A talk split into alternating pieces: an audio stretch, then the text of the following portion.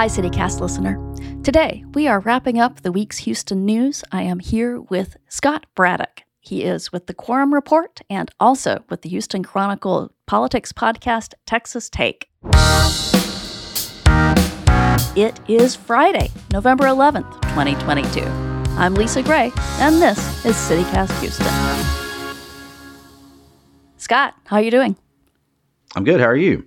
Oh, I am ready to talk about news. What do you think was the Okay. biggest story in a big news week?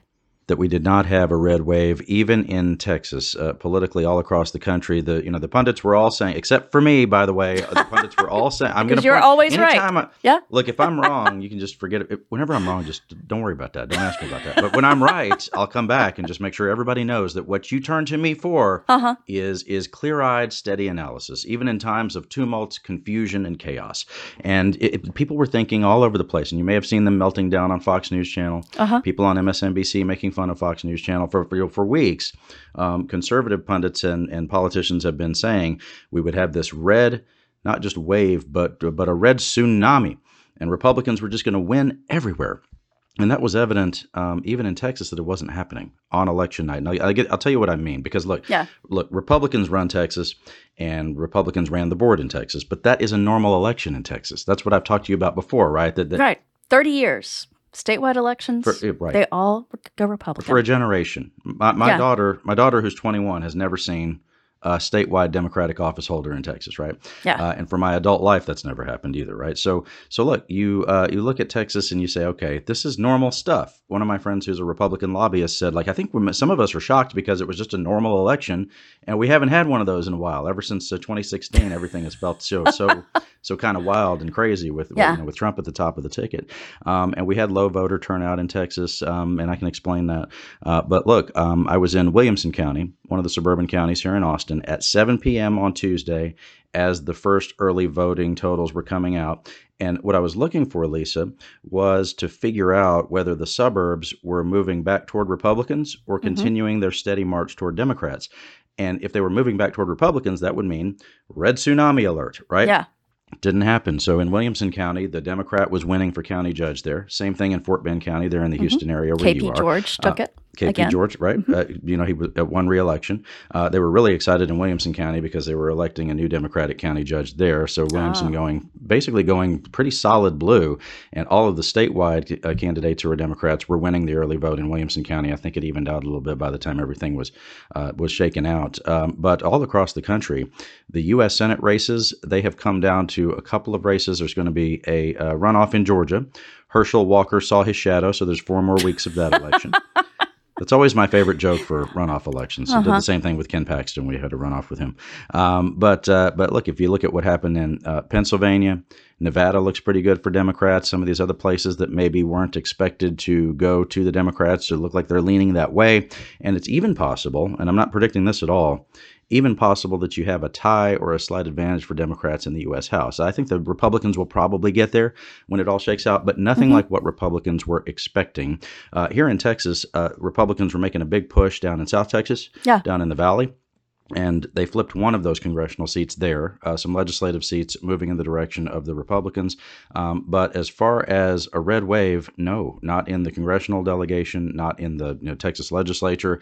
Um, in fact, after uh, redistricting last year and after the election results this week, it looks like the Republicans in the Texas House will increase their number by one or two, something like that. Uh, it'll go up by one in the Texas Senate. So red wave just didn't happen. Um, you know, you have uh, Be- Beto losing to Abbott, which I said here on the show last week Yeah. Double double digits, right? I know a lot of people didn't like hearing that, but I try to be again just clear eyed and tell you the Yeah. truth of what I'm saying. Um, and there were a lot of reasons for it, and and this is the main takeaway I think from the low voter turnout in Texas. Uh, and I was looking at some of the numbers this morning, uh, as tweeted out by my friend uh, Jeff Blaylock, uh, who runs something called Texas Election Source. And if you want to know how many people did not exercise their right to vote. Which we talked about previously. A lot of it Right. would have nothing to do with that voter uh, uh, reform bill last year, the voting reform bill, uh, what a lot of people call the voter suppression bill. Millions and millions of people just did not even try. Uh, here's what uh, Election Source uh, tweeted out this morning: the state uh, record uh, was um, 9.3 million previously for registered voters who didn't vote. and now it's 9.6 million after what happened on uh, this Tuesday, combined with the estimated 1.4 million Texans who are eligible to vote but aren't registered, almost 11 million Texans who could have voted did not. When I talk to campaigns all over Texas, Houston, DFW, San mm-hmm. Antonio, Austin, every yeah. place in between, down in the valley, you had uh, campaign workers who were going and talking to voters in all those places, and everywhere they would go, uh, block walk in neighborhoods, uh, knock on the doors, uh, and they would talk to people who would simply say, and these are people who have voted previously. These are people who you know have either voted in general elections or probably in primaries for Democrats or Republicans, and so many of them would simply say, "Politics is gross. Politics is disgusting. I don't want anything to do with this. If if if, you're, if you if wow. you have the optimist if you have the optimist point of view, yeah, like you or I, you would think that if you don't like what's happening, you jump in there and vote for something different if you think it's bad. Um, but so many voters said, I'm mad at all of you and I don't want anything to do with this. And so, for all of the talk of voter suppression, one of the biggest voter suppression efforts is potentially the, the sort of downward spiral and nastiness of our politics. People are grossed out by it. They feel helpless. They don't think That's they can right. change it. Mm-hmm. I was really interested in what happened, though, with Harris County government. I've been, you know, just glued to this race. Uh, right. County Judge Lina Hidalgo mm-hmm. has been hanging on by a thread. She had this right. really well funded challenger, Alexandra Del Moral Mealer, and it was down to the wire. Hidalgo pulled it out by less than a percentage point, and I'm kind of waiting to see how that's going to shake out going forward with uh, Commissioner's Court. I think it was the most interesting race in Texas, honestly. Yeah? How come? The governor's race. The governor's race is something that everybody was talking about, of course, all across the state. Uh, but it shook out about like I thought that it would. Yeah. Um, for the for the Harris County judges race, which if you think about how much money was spent, and we always like to talk about how big Houston is, right? I, I remember yeah. watching that video from the guy from Los Angeles who was saying that Houston is so big that Houston's an hour from Houston. Yeah, that's a guy from L.A. it's a guy from L.A. saying that, right? Um, it, it, but Harris County uh, would be uh, if it was a state, you know, one of the one of the bigger states in the country, right? Yeah, well, middle sized. We're bigger than Louisiana. Yeah, if you look yeah. at um, if you well, there's a lot of little tiny states too. You got to remember that. Oh, you're saying physically, Delaware. yeah, not population. Oh, sure, yeah, right. Yeah. Well, and popu- and population wise too. Um, look, uh, if you look at how much money was spent in the Harris County judges race, mm-hmm. it would be like a U.S. Senate race in some of those tiny states or those mid-sized states. So there were probably, I mean, once you add up, and we'll see what it was, uh, you know, in the in the final uh, reports, the final analysis. There's also a lot of um, very late train, we call late late minute, but you know, last minute money mm-hmm. in some of these campaigns maybe twenty million dollars or so spent. Wow. Um, you know, I think uh, I think Hidalgo, and I'll go back and check the numbers, but I think she was around four million, something like that. And the uh, Mealer campaign plus allied organizations, uh, some of these uh, groups that were sending text messages to people about how the judges in Houston are to blame for all the murders because mm-hmm. bonding people out and all that. Um, they spent combined Mealer campaign and the third party groups attacking Hidalgo probably around 14 to 15 million dollars, something like that. So I think, and uh, her campaign won't like hearing this, I think in a lot of ways, uh, Hidalgo's victory was in spite of a campaign that she ran that was not nearly as focused as the attacks were on her. Um, I think that the the Republicans were very disciplined in their mm-hmm. message, mm-hmm. right? I mean, you saw, uh, you know, the theatrics of having all those constables at the at the commissioners' court meeting when uh, right. uh, when Lina Hidalgo walked out, uh, and uh, all of the advertising that was basically, you know, featuring, you know, the families of, of crime victims and saying that Hidalgo is not respecting this family, not respecting this county all of that. Defunding the police. Yeah. The defunding the police, soft on crime message mm-hmm. that's worked pretty well for Republicans all over the country for the last couple of cycles. Um, and what you do in politics is if you figure out something works, just like on the radio, you play the hits. you play the hits, you just do it again. Uh-huh. And so I, I, thought it might work. Um, you know, my my folks who crunch numbers for me were telling me it was going to be very close, um, and the, and they were right. Uh, like you said, it was within a percentage point. Uh, you know, the next day once we started to get you know the real numbers uh, overnight and into the next day in Harris mm-hmm. County, and of course Mealer then conceded, uh, which is good. I'm here to say uh, when Republicans now will just say that I accept the election results, even though right. even though I don't agree with it, and especially in a close election. I mean, it's like, oh my God, democracy. We're right. we can run this country back yeah. in the right direction. Right right? There was none of the sort of uh, you know election denying going on uh, there, so that's good. Um, and I would mm-hmm. congratulate Mealer on a well-run campaign. I would say that whether people you know agree with her positions, it's a little different. You know, on on the crime message, Hidalgo ran a fantastic television ad uh, that uh, said, talked about growing up in Colombia and knowing what it's like to have politicians answer to criminals, and that's why you know part of why her family came here mm-hmm. to Texas and and Houston specifically, and that she said that she fought for the largest uh, law enforcement budget uh, in Harris County history, and yeah. that nothing I'm paraphrasing, but nothing is more important to me than keeping your family safe. It was so late in the campaign. I think she started running that ad when early voting was already over, right? And so, and so uh, all of her campaign was sort of that way, always in reaction yeah. mode. And so I think that in some ways uh, she won the campaign and won the race, even in spite of a campaign that was not run that well on the Democratic side for a variety of reasons. Um, but I do think, in, in some sense, it means that because her campaign was not great and because her Republican opponent was so well funded and still lost, those numbers in a presidential year, two years from now, that's going to be completely different. Uh, Houston will be overwhelmingly uh, Democratic, Houston and Harris County. And I think that this might mean, not, I'm not making yeah. a prediction on this. I want to make that clear. Remember, if I'm right, I'm going to brag. if you're right. If I'm wrong, if I'm wrong, prediction. forget about it. Yeah. uh, yeah. If I'm right, if I'm right, it was like, well, I wouldn't be surprised by that. But anyway, wrong. If, it was if, speculation. If you, yeah. It, right. exactly. It's just, that's what what would Trump call it? Locker room talk. Yeah. That's, that's just you know.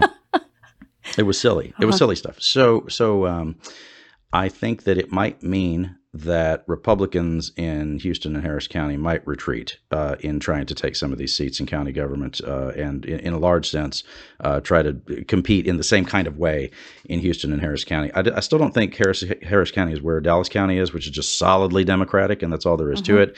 And in statewide campaigns, there is still, uh, you know, for Governor Abbott, for Lieutenant Governor Patrick, or anybody who might run for their offices in the future, there still is incentive to play in the Houston market for sure. Because hey, there's a lot of Republicans who live in Houston, yeah, uh, and so and so they want to do that to be able to boost their numbers. But uh, I mean, that bodes very well for Democrats going forward. That that that race worked out, even given all the dynamics we just described. So, what do you think should have gotten more attention this week? I do think that the end there's been so much written about it that this might seem counterintuitive to even bring it up, but I do think that the gains that Republicans are making in uh, in South Texas in the Valley are being talked about in the wrong way. Um, you know, I, I, think I might have mentioned to you before. If I have to see one more story in the New York Times or Washington Post about how Trump flipped a county down in South Texas uh, without proper context, it's just it's you know it's killing me that, that people are getting a lot of this wrong. Um, look, in campaigns, you got to invest. You've got to have a clear message. You've got to have a good candidate. Those fundamentals are never any different. Um, and if you go all the way back to 2014, Governor Abbott's campaign at that time was spending millions of dollars in the valley. And mm-hmm. I remember at the time asking, what, what's that about? It's a Democratic stronghold. Why are they spending money there? And uh, Republican consultants at the time told me that, look, what, what, what the thinking was, was uh, if you know you're going to win a race anyway, which at some point in 14, Abbott's campaign did know that they were going to beat Senator Davis, what would you do to move the ball forward for your party? You would make investments in places that have traditionally not voted uh, for your party.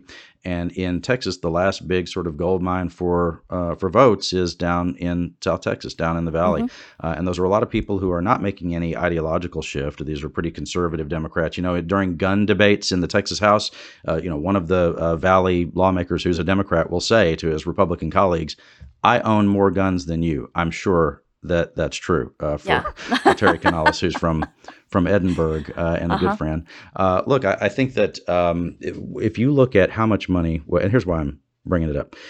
If you look at how much money was spent on behalf of Senator Wendy Davis in 2014, it's about $40 million to lose by 21 points, right? Complete disaster. Yeah. yeah. Um, in 2018, during that U.S. Senate race, when it was at the time, and it may still be, I'd have to check, uh, at the time it was the most expensive U.S. Senate race in American history. This was Beto between, versus Cruz. Yeah. Between Beto and Cruz. Mm-hmm. Um, and in that race, I mean, it was, it was hundreds of millions of dollars spent. Um, then you look at how much money was spent, more than $60 million on behalf of Beto O'Rourke this time around. If you took even a third of what was spent on behalf of Democrats uh, to on behalf of Democrats running for governor in Texas, because that's always the big, uh, excuse me, governor or senator. Mm-hmm. Um, if you took even a third of that money and invested it in the way that Stacey Abrams did uh, you would see a Texas that probably looks a little bit more like Georgia. And now a competitive state, uh, both for the governor's uh, mansion mm-hmm. and for the U.S. Senate seat uh, in Georgia. And what uh, leader, I'm using her proper uh, title, what leader Abrams mm-hmm. did, and folks who do Georgia politics have talked to me a lot about this, is doing the kind of work that it takes to connect people who are those who would be open to voting for Democrats and motivate them and get them out to vote. All this voter engagement work. Republicans are very good at that in Texas. There's there's a huge uh, investment made by Republicans that is ongoing in this state to register voters, to identify mm-hmm. people who just moved from other places to you know to vote for Republicans. Yeah. and they get their they get their people out. And I think that if you had the same kind of investment going on in Texas, which you just not, have not had, I have often joked that Democratic infrastructure uh, for Democrats, uh, you know, in Texas, is like actual infrastructure in Afghanistan before the war. Right? It was yeah. you could grow up in Afghanistan, three miles from another village, and never know that that other village was there because there's no roads, there's no internet, there's no nothing, right? And there's lots of Democrats in Texas. There's just not anything that really connects them. Now, if you look at uh, Beto's campaign in 2018, where they did do a lot of work to register uh, new Democratic voters and get people out to vote, uh, they did good work on that. I would say quality mm-hmm. quality political work. Uh, but when Beto ran for president, you know, a lot of the pundits will say that his big mistake was that he went too far left. Right. This is when he talked about uh, taking people's guns. Hell right. yes, we'll take right. your AR-15, AK-47, and all of that. But I would say his structural mistake was that when he ran for president, Texas was on the back burner, and all of those people that he had engaged with, his campaign had engaged with in 2018, they kind of stopped talking to those folks. And so this time around, when he was running again, oh. for, when he was running for governor this time, he was kind of starting from square one. So I would say the thing that people need to pay attention to is investment in infrastructure for both political parties. That will tell you what the real future is of of the state and how we're going to vote. Yeah.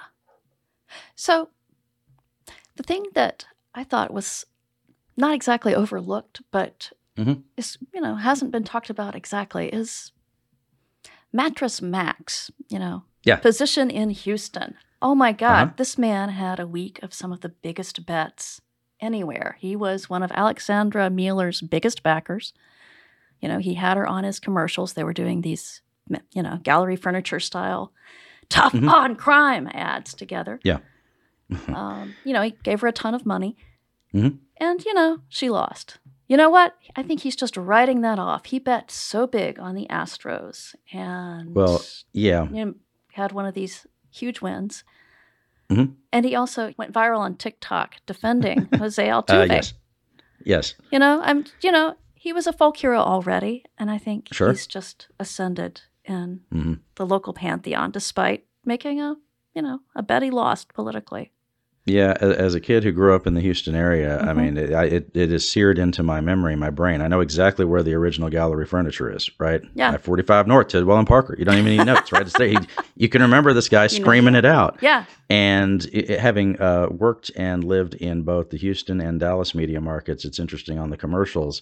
In Houston, there are so many people who just scream at the camera, right? Mm-hmm. And, and, that comes from Mattress Mack doing that originally. Even the trial lawyers in Houston, uh, who's a Jim Adler, he'll, he'll hammer oh, yeah. and hammer and hammer.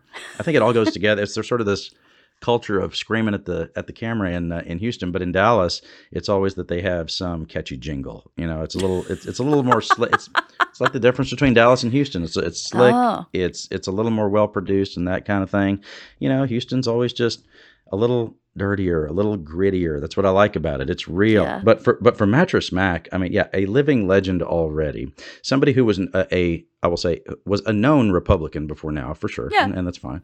Um, but somebody who has so much, I think, just clout in the community for things that he has done for the community. Mm-hmm. Um, you know, I think people, have, Democrats would be hard pressed to really want to go on the attack against Mattress Mack, um, and I think the um, the only instance in which I thought that it would be okay for a Democrat to say anything negative, or anybody really to say anything negative about Mattress Mack, you know, in, in trying uh, in trying not to anger other people in Houston, um, would be if he was actively on the, the on the attack against you, right? Which which uh, Lina Hidalgo certainly yeah. had the the license to go ahead and do that. And the point you made earlier goes right to what I was thinking uh, that you know the response should be whenever Mattress Mack was pushing all in on Alex Mealer if I had been advising Hidalgo, I would simply say that uh, her only answer to that should be, well, his bets never pay off.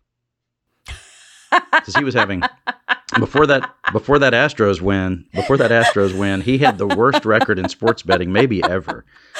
Oh, I'm glad she didn't use that line. you ever look at the uh, you ever look at the uh, the website Barstool Sports? Uh, Oh. They're one of the big.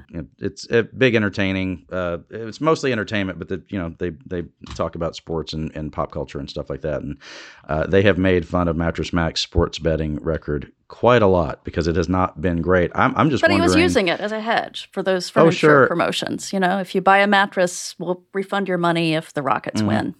Right? Right, stuff like that, and I think that, uh, and that's all people love that stuff. Yeah. right, and uh, I think you know Mattress Mack, he could probably, um, you know, become a, a more of a legend around the whole state if he would, you know, put his shoulder into helping uh, pass maybe a sports betting legalization bill in Texas because that, uh, you know, the polls show that that's very, very popular, Yeah. but probably isn't going anywhere at the Capitol. And he, he has he has complained about having to drive over to Louisiana to Mhm. make a bet on the phone and then you know t- turn right around from the gas station to head back to Texas. Yeah. So, all right. I'm going to be watching to see if he does that. Okay. What is making you happy? What's your moment of joy this week? Oh, this is easy. The Astros Yeah. won the World Series since I talked to you. Oh, hallelujah! It happens, and it, with all the other things that went Yeah. on uh, in the in between the Mhm. the election and all the other stuff we're talking about that went on, you know, across Texas and the country. It's it, so many things happen each week, and the same thing happens on on the show that I do for the Houston Chronicle, the Texas Take podcast. I, I think Mm-hmm. I, I will look at look at my notes and say, "Wait, that happened this week." So many other seems things. so long ago. So- right. so many other things happened this week, but the the folks who hate us for being quote unquote cheaters, uh, most of that's put to bed, I think. Although of course we'll always have haters, but but that's that's fine. Yeah. You know, the the, the, true believers will say whatever, bury me in the H. I mean, walking around with my Astros shirt last week was so fun. You know, it, it's this buoyant feeling of community that, it's not just that we're all sweaty and the dirty South. Here we are, by God, winners. So, all right. Well, this has been fun, Scott. Thanks a lot. A lot of fun. Thank you. That was Scott Braddock of the Quorum Report and Texas Take.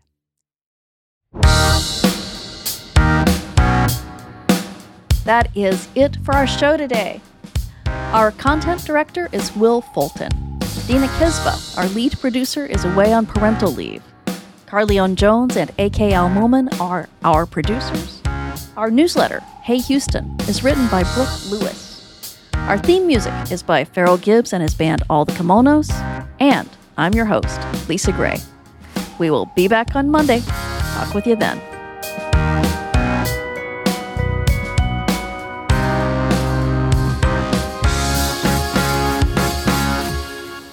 What big um, rap artist is from Dallas? Somebody that everybody would know. You've got me. You can't even think of it, right? You can't Right. think. Vanilla Ice. Vanilla. yeah, Vanilla.